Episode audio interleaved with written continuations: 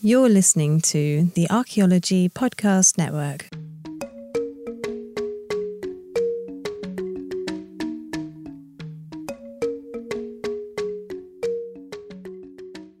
Welcome to episode 97 of a Life in Ruins podcast, where you investigate the careers of those living a life in ruins. I am your host, Connor Johnen, and I am joined by my co host, David Howe. Carlton would not be joining us on this podcast, and I can't even poke fun at him for it because he has a very legit excuse for not being here. For today's episode, we are joined by Nicholas Carbone, an undergraduate in anthropology at the University of Connecticut and TikTok personality. How are you doing on this uh, lovely, lovely day? I'm doing great. Thank you guys for having me.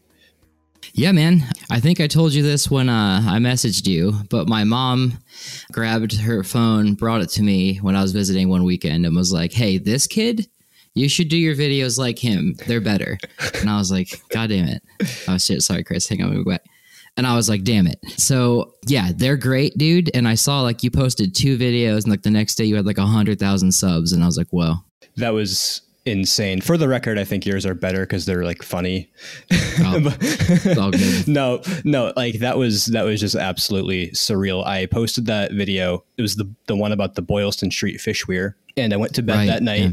and I had five followers and like no views. I woke up the next morning with a million and a half, and that was just a weird day.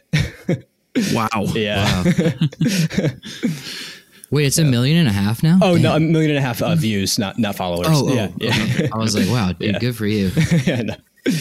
So your your TikTok obviously deals with prehistory and uh, kind of topics like that.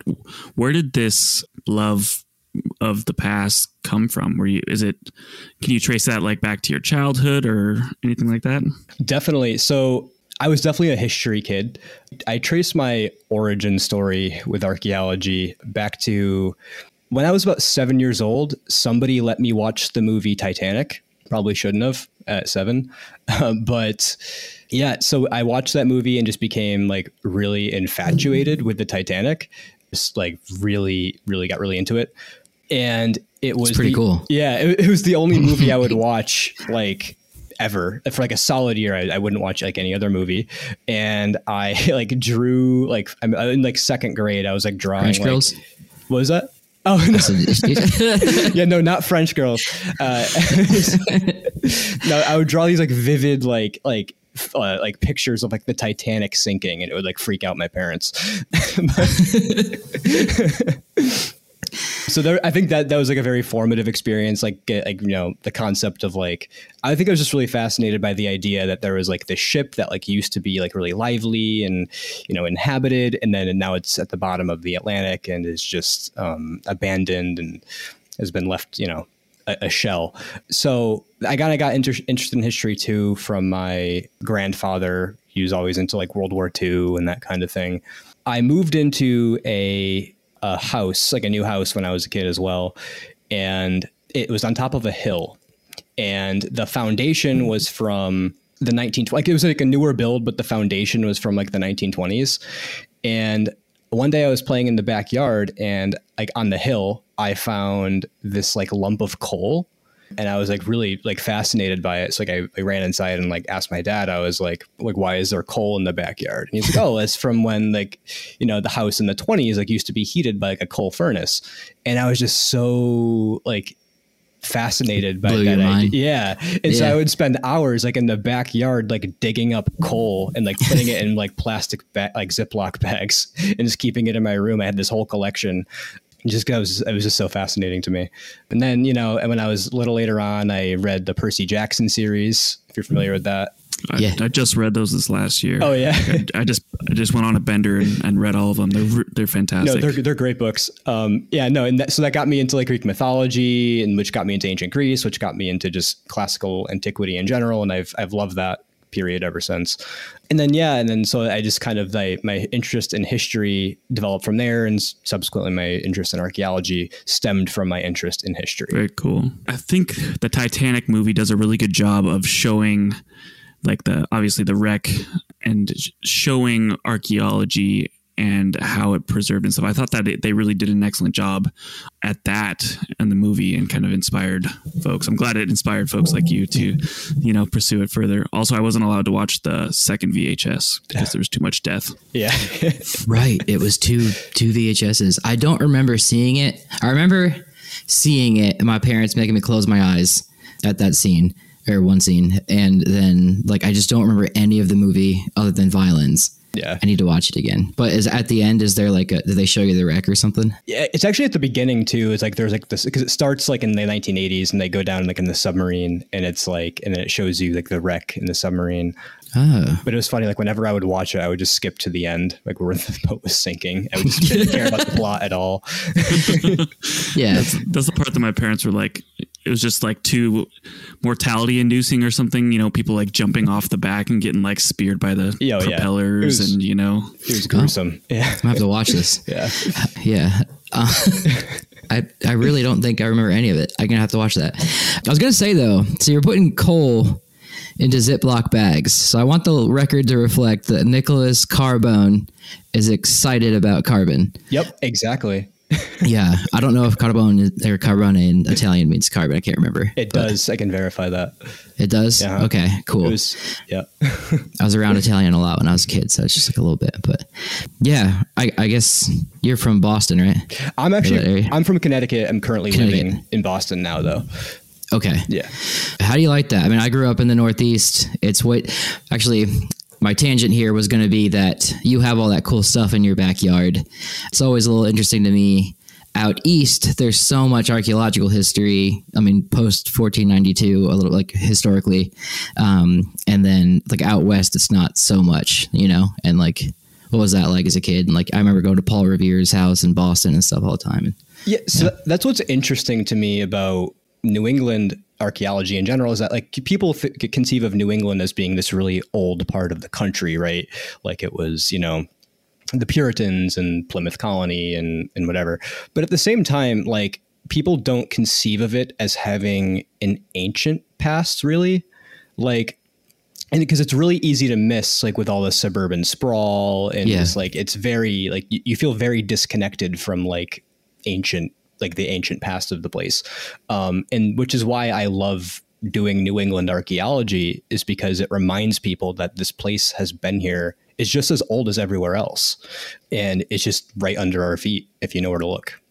Yeah, That's what uh we had Heather Rockwell on a couple episodes back, and I will figure out which one that is. But yeah, she she like studies like the small subset of which is the Paleo Indian period of New England, which is even like a smaller niche than even just prehistory of New England. oh yeah yeah So it's it's it's cool. So there's like a lot of.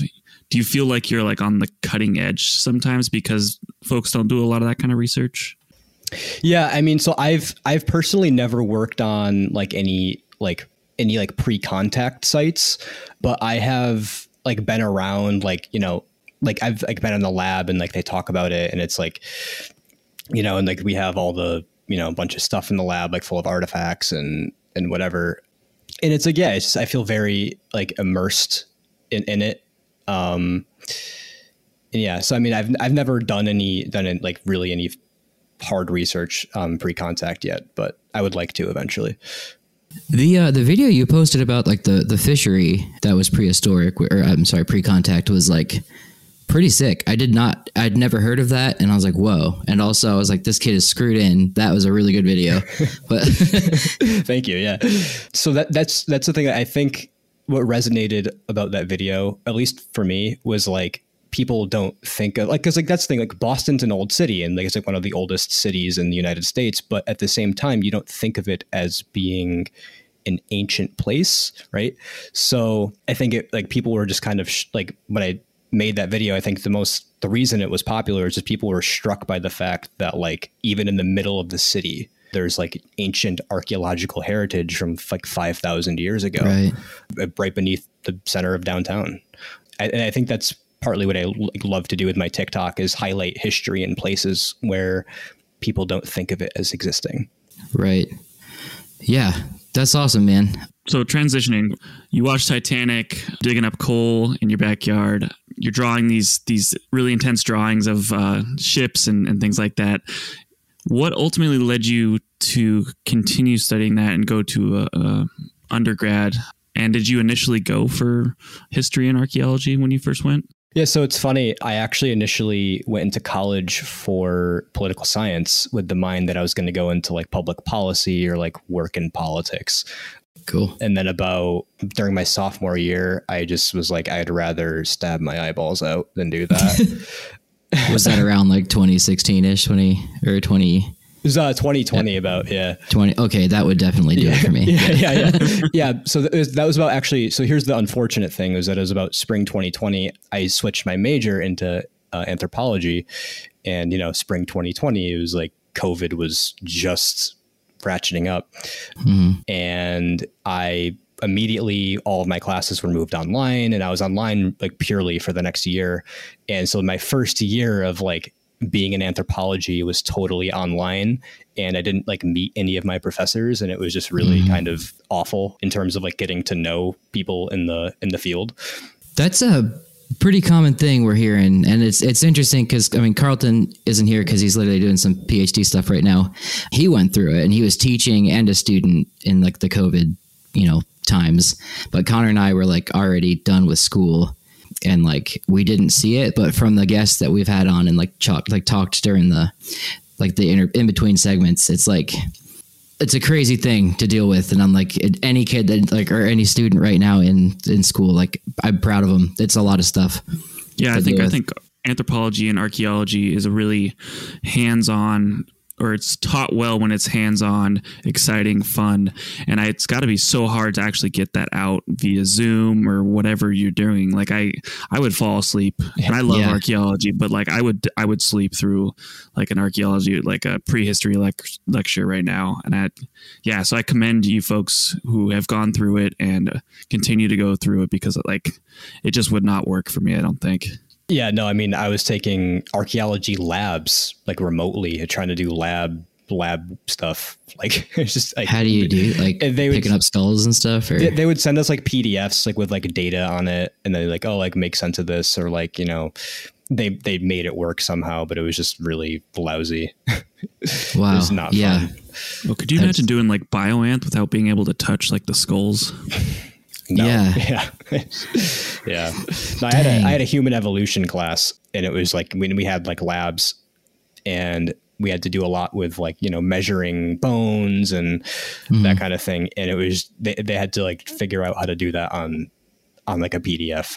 it was yeah, dang I, I remember sitting right next to connor in our bio class like picking and my teacher was like passing us not to rub it in but like passing different hominid skulls and we were like you get to touch and like see them and stuff but that's like the magic of it to me but yeah being able to do that on zoom i'm assuming and then still be into it is that's cool yeah.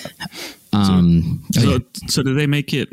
So, how did you kind of keep your interest, or was you just were you just so interested in it that you just kind of kept pursuing it as as part of it? I, yeah, I mean, I just I just love it, you know, and I just kind of. I mean, at the same time, like yes, it, having on classes online was was terrible, but at the same time, it was also nice because I didn't have to like leave my room before seven a.m. but, but yeah, no, like like learning wise and like education wise, it was definitely a uh, detriment. did you get to do a field school I guess did. before that okay Oh, no, I, I actually did it this summer, uh, 2021. Um, Okay, cool. And it was awesome. Loved it. Yeah. I guess for the audience, like what uh, kind of stuff you do? Yeah, so we were working on this site in Mystic, Connecticut. It is actually pretty amazing preservation wise. It was a single component Pequot domestic site that was hastily abandoned in 1637 during the Pequot War for obvious reasons. What, what happened was was that we actually not me, but my professor and his people he was working with found the site based on from a historical document left behind by one of uh, by an English soldier who had briefly mentioned it in this document where he was talking about like you know like we came across like after this battle they uh, came across this uh, said like several houses and burned them. But and then and and going off of that like through battlefield archaeology he like retraced exactly the site that he was talking about which is really really interesting. That's the fun thing about historical. Like you got like written records and stuff to like match up, and I assume when those match up, you're like, well, hell yeah. Yeah, it's it's wild. Um, and actually, what's what's really crazy about it is the site was so like it was on the battlefield, and so like all around the battlefield, they found like musket shot and arrow like these like brass uh, arrow points that were like bent backwards like fully bent backwards from hitting something Damn. yeah and so yeah and i was i was uh i was excavating like the shell middens at the site and even like in like in, in the float samples that i was doing in the lab we we would find impacted musket shot like like bird shot those small little pellets. Um yeah so we know it was it was it was defended. It was not inhabited at the time it was attacked but it was defended is what we think. So it's, it's pretty it's a it's a once in a lifetime site. It was a bit heavy working there i would say because of like the context of it. Right. but no it was it was really i'm grateful that it was my first experience in archaeology because it's just such a and that's the thing too it was it was completely Mhm. It's never been plowed or anything so it was undisturbed it's just like this single moment in time memor- like frozen basically Yeah. Um, yeah Well, that's cool, man. Let's end the segment on that because that's pretty cool. Um, and then the next one, let's get more into what you did in undergrad. Welcome back to episode 97 of the Life in Ruins podcast. I'm lost without our captain, Carlton, but I'm trying my best. Here with um, Nicholas Carbone. And we, or actually, he told me in the DMs when to hit him up about this that you actually did listen to the podcast before, or you, you do actively. Before we get into the some New England stuff, I want to know what is that like? And I'm sorry. Well, actually, I, I found I found you guys because I originally listened to the uh, the Dirt, Okay. and Carlton went on the Dirt one time and pitched. Uh, he didn't pitch it, but he like I he was. I, I found out about you guys through Carlton going on the Dirt, um, and I've been listening ever since. I love you guys. Yeah, no, I love, I love this podcast. No, no, we, we appreciate it. I think uh, I think Carlton described David's style, podcasting style, as Joe Rogan, where he takes like the PBS Eons kind of approach in that interview, which was which I thought was Yeah. hilarious. Interesting. Yeah. yeah, that's that's cool to hear. It, it's like weird. We started the podcast what 2019, so we haven't really gone to like a conference or Car- Connor and I haven't seen other archaeologists really. So it's like going to be weird when we go because apparently people listen to it. So Yeah, um, we're gonna get a lot of hate. that's more what I'm getting at. You want to take Um, over? So you were also given other opportunities during your undergraduate career to do archaeology.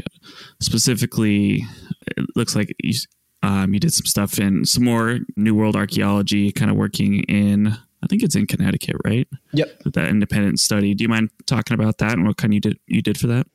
Yeah. So um, the independent study that I did, we it was actually just a continuation of the field work that I did over the summer. We had uh, hundreds of like float sample bags to just like go through, um, and I was doing that the entire semester because we had because we when we were excavating these shell middens, like we just kind of just bagged them all and so I was going through and you know sorting all the soft shell clam and the oyster and the uh, ceramics and the animal bones and like the faunal stuff and all separate stuff into separate you know bags and weighing them and whatever. So that that was like kind of the tedious aspect of it, but I was also doing a bit of research as I was doing that. And so I was looking at the ceramic diversity at this site because we were able to deduce few different in, like discrete individual households.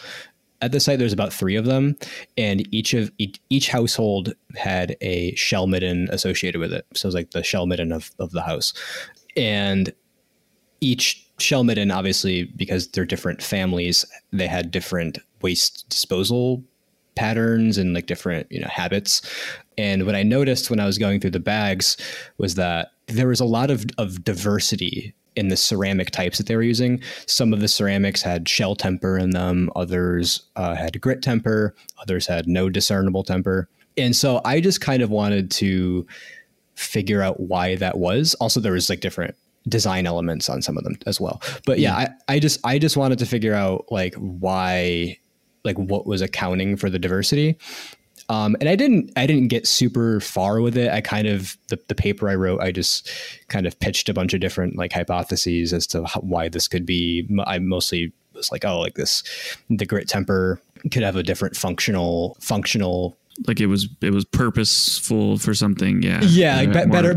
Yeah, better for some things than than others. And or like you know the different design elements could be different you know kinship networks or whatever. And, and I- again, I, I was working with a pretty limited sample size because there wasn't actually a ton of ceramics to come out of that site. So you know I was, I was grasping at straws a little bit sometimes, but you know I had a fun time doing that.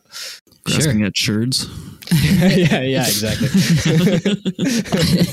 For um, the audience listening who's non-archaeologists, a shell midden essentially is kind of just a dump, right? Like you just it's like where they put the shells they were like cracking open and then some junk. Yep. In the southeast here, you find dogs in them, you find people in them. Not that they were cracking open the people, but they just threw people in the dump sometimes. Um, and then the word temper, right? That's like the stuff you put into pottery to bind it, and it's usually sand or shell or something like that. Yeah. Right. Yeah. So yeah, that's a cool thing, man. Did you find any like thing like what was your the best takeaway for you? Or, like what you like most about it? So when I was sorting the the the bags, it was interesting because we'd find like really like tiny minuscule stuff that you'd never get in a sifter. Um, so I found a few these like Dutch uh, glass trade beads from like you know the 1630s. Nice. Yeah, I found like again, like I said, like impacted musket shot and you know like like little bird bones and stuff.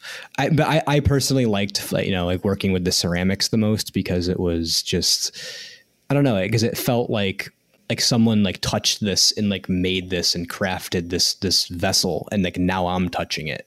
It's just Yeah. really kind of some it's yeah, it's corny, but it's kind of like an emotional experience. Like when there's like 400 years separating you from this person who last touched it. It's cool. Yeah, yeah, absolutely. Uh, and I know Carlton. If Carlton was here, he would he would call arrowheads the poor man's ceramics because because you can learn so much about ceramics. You can learn about the local environment, um, studying the temper. You can really date pretty well using OSL and things like that. Where what time they came from, um, like you said, there's those individual design aspects that are really really interesting. And we, you know, out west, at least where I was working in in Wyoming, there's like the whole state is described under brown ware, which is like that's that's there's like no diversity out there. So it's cool to hear that there is that sort of diversity out there, and at least within the same site and within the same group of people. Yeah. Yeah. Yeah, no, uh, New England ceramic, like especially in the like during the contact period, uh, this the, the New England. I, I I have a lot of criticisms of the ceramic like typologies, but it gets very convoluted, and there's a lot of diversity like around that time for a variety of different reasons. But yeah, no, there's a lot to. The only thing is though is that ceramics don't preserve terribly well in New England because of the weather here. I, I, I think it's just like you know the constant freezing and thawing, and also the fact that New England ceramics are relatively thin and they just shatter. Like there's bazillion pieces. You never find a full vessel. Do you guys get uh colonoware up there? Or is it not there? I don't. No, I, I don't think we get that. I mean, um, Okay. is is that like a kind of? Is that from the southeast or is it? It it is down here, especially on the coast. It's like like European, indigenous, and African like pottery styles like combined together. Oh, interesting. No, I've never even. I gotta look more into that. Actually, that's interesting. Okay. Yeah, I guess it's probably because there's more. I don't know. I don't know why it would be. I mean, the African, sure, down south, but like the indigenous, I don't know. But yeah, I always thought that was a whole coastal thing. But yeah. Anyway, sorry, tangent. Um, Connor, you're Yeah, probably I- more on task than I am. Sorry, I looked at two screens. So you also got opportunities to do stuff that is not specifically New England archaeology. Specifically, you also worked at studied the Etruscan populations and kind of took a, a very different approach in studying something completely different than you know ceramic sherds and and burials like that. So, do you mind talking about that? Yeah, so that's kind of a, a funny story. So when I when I was initially going into archaeology, I went in with the mind that I was going to do like classical archaeology. I wanted to study the Mediterranean. And so like the first research experience that I came across was like this professor and he was asking like if anybody wanted to like do like like a research project with him and I said yes, like I'll I'll do it. And I came up with this like research question and I applied for this grant and he was kind of my mentor or whatever. He was very, it was like very kind of hands off experience.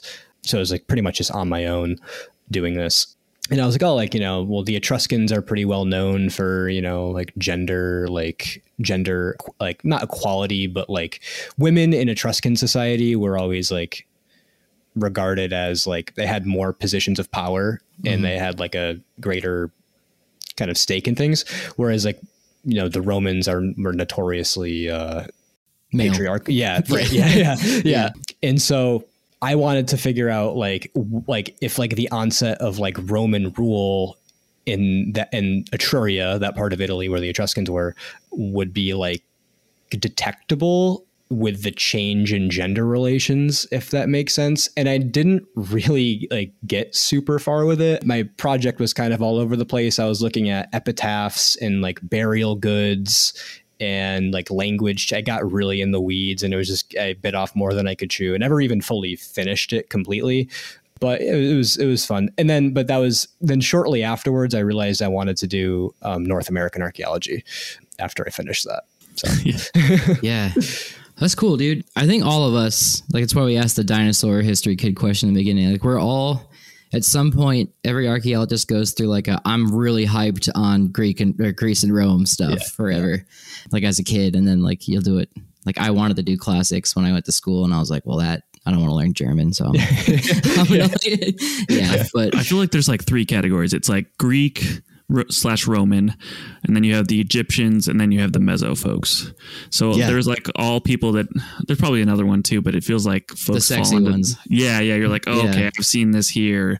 You know, I watched movies on this. I, I did Gladiator, whatever. You know, whatever inspires you. But there always is. It seems like you fall in those categories, and you're like, oh, it's really complicated. It's really convoluted, and there's a lot of people in these disciplines. But if you're doing North American archaeology, like if you're doing it in the plains, you are there's like so much research you can be doing. Obviously, you mentioned uh, New England as well. That that if you stay in North America and do prehistory or pre-contact um, or even contact era stuff there's a lot of research to be done out there so that's mm-hmm. a that's a cry to all our listeners like please study north american archaeology definitely yeah I've told this to people that ask me these questions on Instagram a lot, but like you'd think there are some areas where like people haven't gone to, but like Connor, like your thesis kind of like proves it as well. Like people have been here for at least 10,000, 15,000 years. So it's like and upwards of 20,000 now, but someone's been in that spot and probably napped a flake, you know? Yep. It's yep. like there's always something there.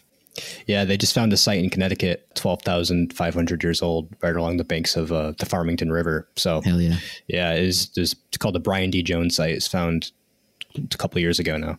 Yeah, I'll have to check that out. I haven't heard of that. Yeah, cool, very cool.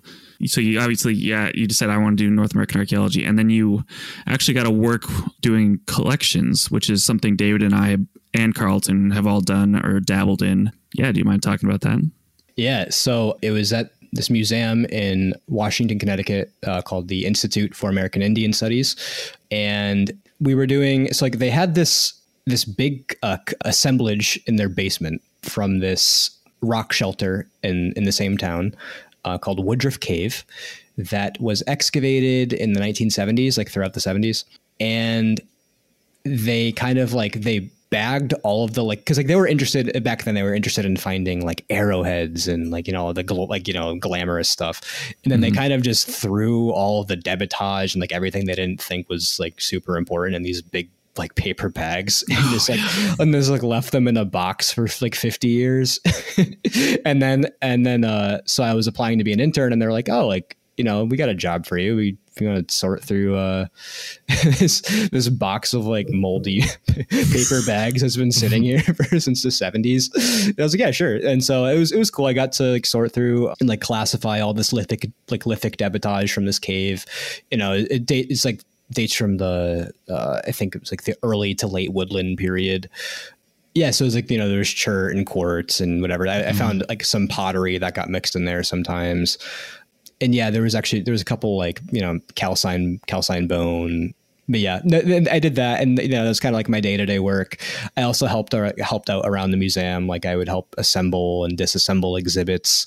They, what else did I do? I oh, and then there was also a this assemblage of like like pottery that they had, and like it needed to be you know sorted out and cross mended and kind of just organized. So I helped with that too. So yeah, there's a lot. There's a lot of you know tedium, but what's archaeology if not tedium? Right. I think I, I probably say this at least every other podcast, or not every other, but in our bigger ones. Collections, guys, like listening, if you're wondering what kind of job like you can get in archaeology or like what do I do, like look for collections jobs. And if you're at school, like take any opportunity to do anything collections based because one, there's like millions of art, billions of artifacts that need to get sorted, and like only so many archaeologists and so many tax dollars. And like in in my in Connor's case too, we did it because we needed money in grad school and got like a a job doing it, just like being a tech. But then it ended up employing me for the last three years, like with a four hundred one k and stuff like that. So like it, it it pans out for you. And yeah, so like good on you for for doing that because that's a skill that a lot of people just overlook because they just Yeah. want to go dig. Yeah. Yeah. No, and I, I enjoyed collections. I mean, I did not mind the like kind of monotonous aspects of it because I thought it was pretty therapeutic, honestly. And like, and I Yeah. had a lot of No, fun with all my people who I was working with. Like, they were all great. So, yeah, no, it's it's a good time doing collections. Yeah, well, and then the the amount of paper brown bags that are in basements that are like Yeah. actively molding and dying, like that is like uh, Brian Schroeder, who's been on the podcast before, did his uh, master's thesis on a collection that was in brown bags that was in the same sort of context that they wanted to look at all the bones, the bison bones. So they did the bison bones and they kept the lithics other places. And yeah, so there's always room and there's always work to be done in that sort of space. And there's Yeah. money for it. Like David David was well funded doing that stuff and yeah, highly recommend that to Yeah. anyone out there. So do do North American collections, then you'll be solid. And on that note, I think we're going to end this segment, and uh, we will be right back. This has been episode ninety-seven of a Life in Ruins podcast. Welcome back to episode ninety-seven of A Life in Ruins podcast. We're talking with Nicholas Carbone, and on this, we obviously know know of you because of TikTok, and we definitely want to talk about your experiences on TikTok you know, telling people and learning people about archaeology for using the wrong verbs for that, but you know, that's it's just what it is. So, what do you think is like some of the positives and negatives that you kind of have about creating content on on TikTok? Right. So when people like learn something or they get something out of it and like they let me know that, it's like a really rewarding thing and it makes me like want to make more. Mm. But one of the hardest parts of doing it at the same time is that obviously TikTok is a very it, it, it- it's conducive to like very short videos and i try to keep mine like a minute or under just because you can't hold people's attention for like longer than that really especially on like on like topics like this and it's really really difficult sometimes like fitting in all of the information that I want to fit into a video in under 60 seconds. It's like it can get like really hard and sometimes I spend like a day working on or, or more tr- trying to figure out how to even word a script that I'm like writing. So you write Because- scripts. I do. I write scripts, and then I like it's. I don't know why I do. that. I should just get like a teleprompter or something, but I, I, I memorize them, and so I have to like take the time to memorize. It's like a whole process. So I, I could I could make it way more efficient. I just don't. It comes off like you like. I assumed it was just yeah. It, you don't think you need a teleprompter, but I mean it always helps, I guess. But yeah, no, it's save time. yeah, Well, it's really Um, impressive like, to to can to be concise and to be to get everything that you want into there. Like I can't, I, I it, it hurts my brain. Like uh, like you guys doing that stuff is really really interesting to me because it's I always feel like I need to context everything, but you don't if you're trying to teach folks. You can give them enough information to ultimately at least like lead them down the right rabbit hole. Right, exactly.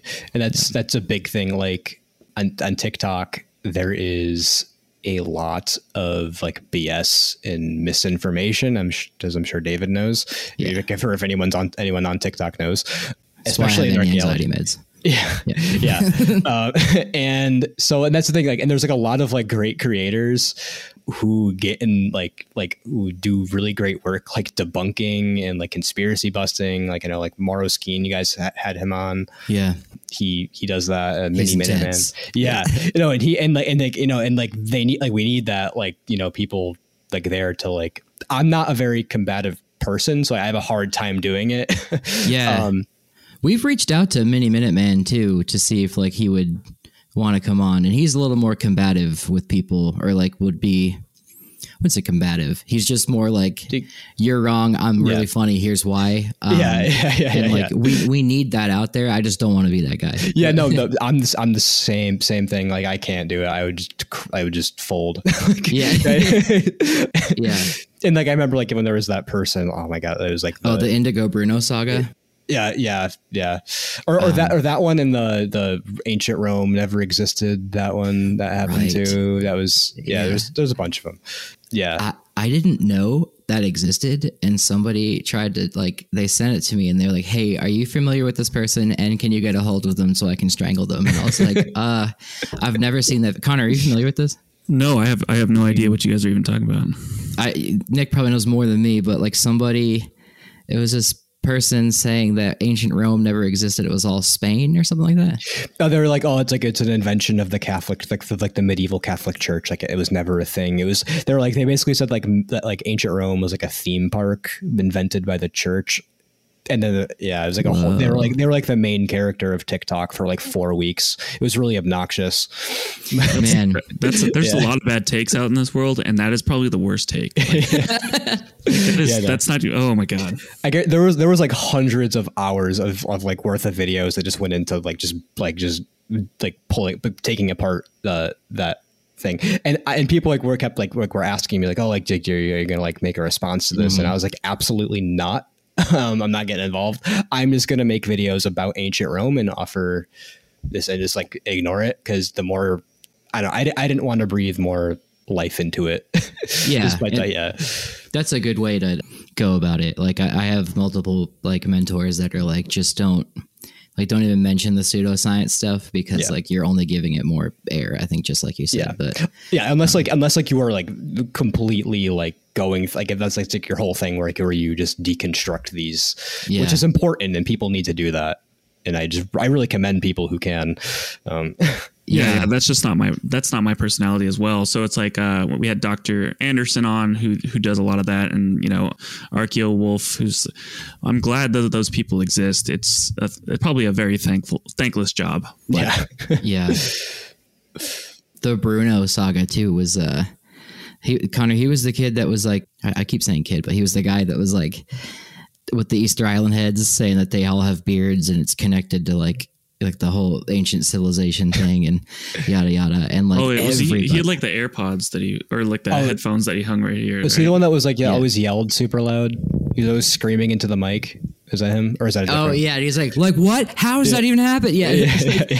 uh, I, that was like the one guy I like made responses to because I was just like, oh my god. Like, but we're we're friends now on like TikTok and like we chatted it up and he was like that mini Minuteman guy like ripped me up. And I was like yeah man. And he was like I appreciated what you did because you just made like made it funny. You didn't like rip me to shreds and like we'll chat. But like his his whole thing is like he does like the universe is all math like videos and stuff like that. Yeah. so Easter Island wasn't his forte but But didn't you had he had a response video too, like where he mentioned you and was like, "Thank you for like teaching me," kind of thing, right? Yeah, yeah, I, I liked that, and uh, that's what I liked about your TikTok too, man. Is like it's just your videos are consistent, you're teaching, and like you're thrilled about it. You're not like, I mean, I love Archaeo Wolf. Like, I'll put it up and watch him just rip a kid to shreds, but then like it's just a nice breath of fresh breath of fresh air to just learn something, and I, I think being that extending the olive branch to those people who are just you know completely like irreparably wrong um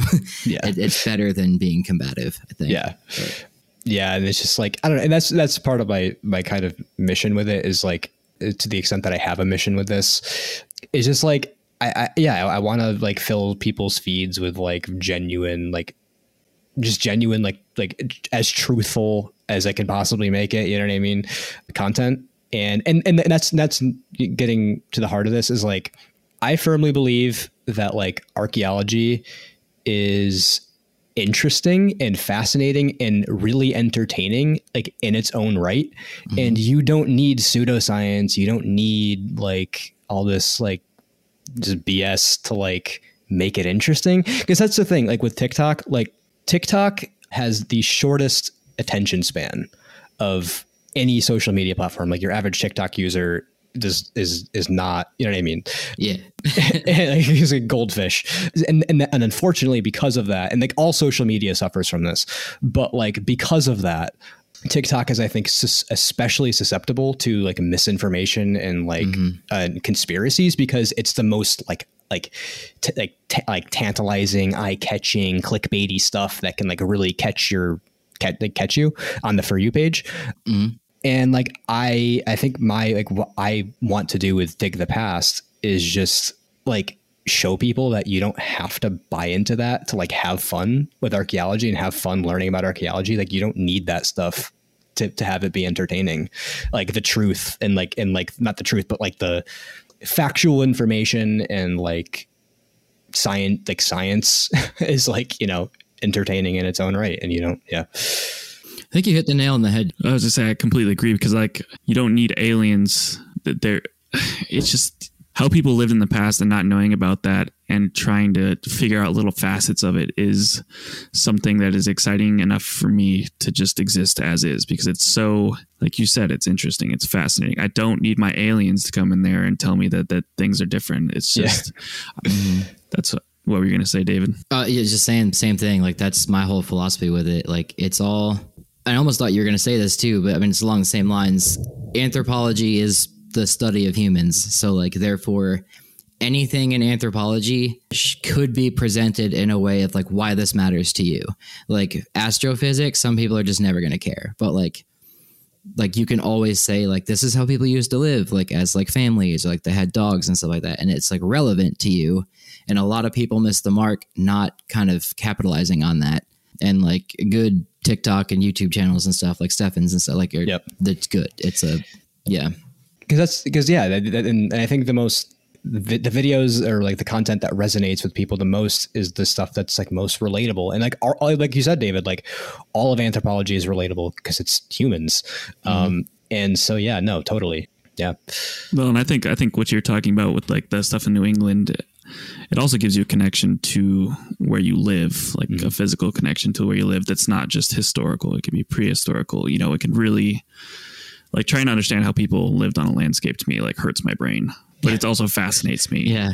Yeah. You know, I, like I just picture little tracks in my head of like where people are walking and where they're moving through stuff like that. That's that's the sad place that is my brain. and I yeah I do that too. You know, just envision like wa- like walking anywhere and just in, like, I stop for a second. I'm like, oh, what did this place look like 5,000 years ago? And trying to reconstruct the environment in my head and like like reconstruct how people would have moved on the landscape. And yeah I do that all the time. It's just it's, it's just archaeology brain. Like yeah it sounds sure. like you got it. You've got the itis of that. Yeah. we, we all think the same way. So what was your favorite TikTok that you created? I know we, mm, we like like in like in our podcast we don't we try not to we love them all equally you know, except for the the one with the guy who talks about the red thing, but we're not going to talk about Bernie Taylor. You know, that's a whole thing. We're not going to just, yeah. just not even going to deal with that. Um, but what is your like your kind of favorite video that you created through this? To be honest with you, I I, I think it's the Boylston Street Fish Weir, and that's my first one, and it's you know it's you know it's my first one that I posted. It's my favorite, but like it really is just because I think it's it's you know it's it was on its face it's like a relatively simple thing. It's like oh, it's this like fishing contraption that like you know is underneath Boston, but like it really resonates with me one because like I'm living in Boston right now and like every time like I, I go past Boylston Street all the time and I, it's just like it's just it's so fascinating for me because like, like I I found out about the about the Boylston Street fish weir like a while ago. I never even knew it existed and and then I found out about it and I was like that's the most interesting thing to think about like this used to be like this ancient shoreline. It looked completely com- like 100% totally different from, from how it does now. I, what I love about that video is like it kind of makes you like re-envision like the city and like think about how it used like like what the landscape it, it make it makes you think about the deep time Sure. of the place and and i think that's just like my favorite like thought exercise is just like is just thinking about like how deeply ancient everywhere you everywhere you go is. Like every single place that you walk has been or has been there for forever really. Yeah. And, yeah. Um I, as a kid like in new york city like the i saw a little plaque. I forget what museum was at. Or maybe it was just at central park. But what manhattan looked like like when people would have from europe like arrived yeah and like it's just like to think about the skyline of manhattan the entire island is just metal right now and concrete Yeah. but before that it was just trees and like boston was the same way Well, Yeah, Boston was Boston was an island, like at least in like the 1776. Like it was like there was like a small little isthmus that I think actually went to Boston proper, even in like the 1700s. It's been built on, built up, and and and things like that. So even like that short amount of time, it's changed like that. It's crazy.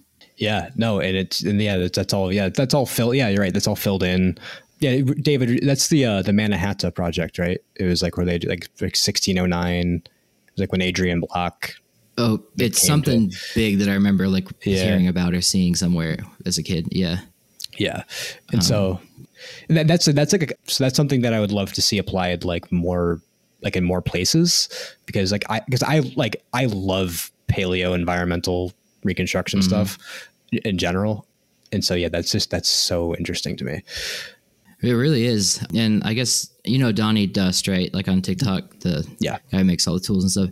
Uh, we had yeah. him on, and like one of the cool things that we chatted about was like knowing the indigenous people and like about the culture and the history of the area you're at.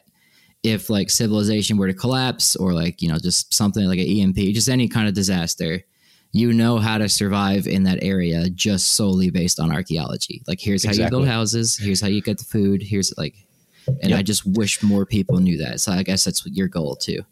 Yeah, no, that's that's the thing. Like, there's history everywhere, and that's why I, I, you know, obviously I'm interested in North American archaeology, and that's why I post about it.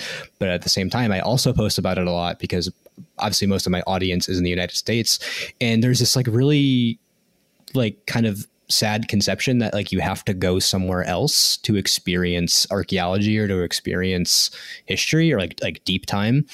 Like oh like you know like i want to go like as cool as italy is or as cool as greece is and like in terms of its archaeology it's it's it's right here. It's it's right here if you know where to look. You know it's it's it's under the suburbs. It's under it's under manhattan. Yeah no it, it's just such and that was like such a cool and that's why i kind of switched like to like to like doing north american archaeology. Was just that's just such a it- like intellectual like just like thought-provoking thing to, to Yeah. study yeah Yeah, Keeps you up at night. yeah yeah absolutely. And you know, I think we'll kind of segue to to ending the shows. Thank you so much for coming on and and, and chatting with us. But but before we end the show, uh, what are a couple sources um, that you would recommend for you know anyone interested in anthropology and archaeology? First, I would recommend Connecticut's Indigenous Peoples, what archaeology, history, and oral traditions teach us about their communities and cultures. That's by Dr. Lucianne Lavin, who uh, I met actually briefly. Um, she's the, I don't know what her exact, her director or something. She was like in charge of the uh, Institute for American Indian Studies, uh, where I worked. And that's just a really good introduction not yeah it's kind of like an introductory book to the to connecticut archaeology for anyone who- who's like from new england like southern new england in general who's like interested in the archaeology of connecticut or like where like like local to you. Yeah no that's that's a great book. Lots of pictures. And you know it's uh no that that's a really good one. Mhm. then I would also say uh, Becoming an Archaeologist, A Guide to Professional Pathways by Joe Flatman. Never heard of that. That, yeah, it's just like it's like a little career advice book that I found really helpful. I probably read it, I should have read it sooner than I did because it gives you like a rundown of like the realities of working in CRM, the realities of trying to like get a job in academia, you know, that kind of thing Yeah. and yeah, it's it was it was eye it was an eye opening read, and it, it's it was very like in your face, like real, like you know, like look like this is the reality of the situation. It's not easy, yeah, so that's Yeah. a really good one. Like if you're like a prospective or like if you're if you're an undergraduate like me, definitely read that.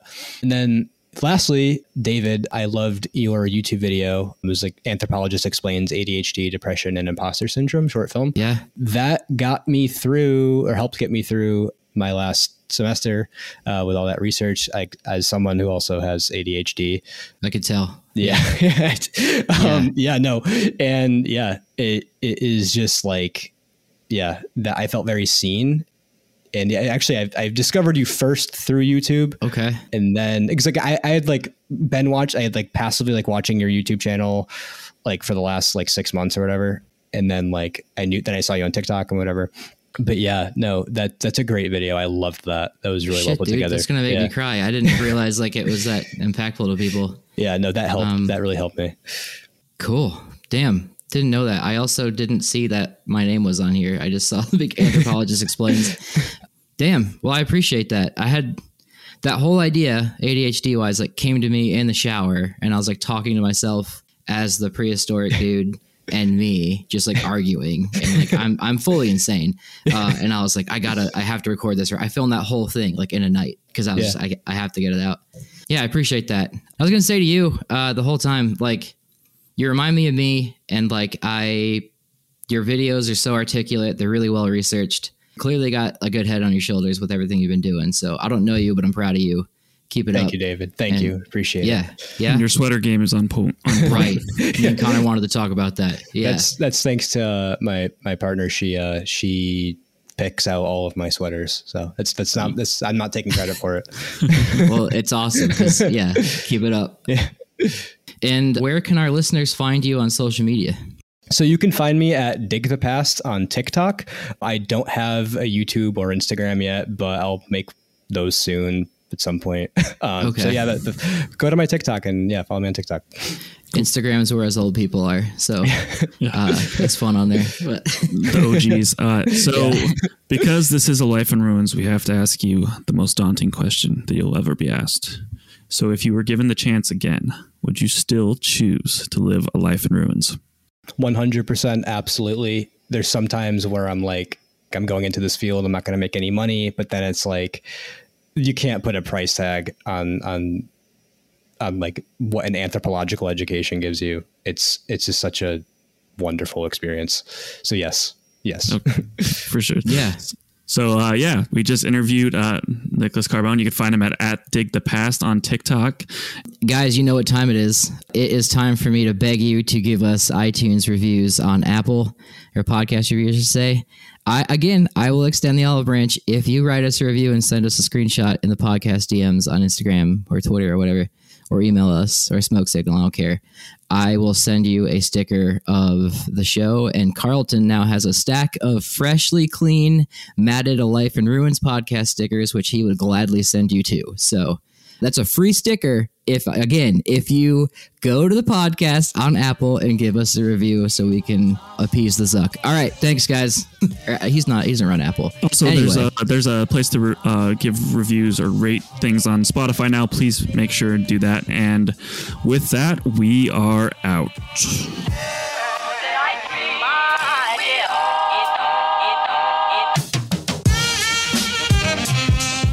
Thanks for listening to a Life in Ruins podcast. You can follow us on Instagram and Facebook at A Life in Ruins Podcast, and you can also email us at a life in ruins podcast at gmail.com. And remember, make sure to bring your archaeologists in from the cold and feed them beer. yeah connor with the the joke Yeah, I, I, I could I could do a joke. I could do a joke. So why should you never date a tennis player? why Love means nothing to them. Ooh. Wow, that's pretty good. damn And with that, Connor, uh, I think we're finally out.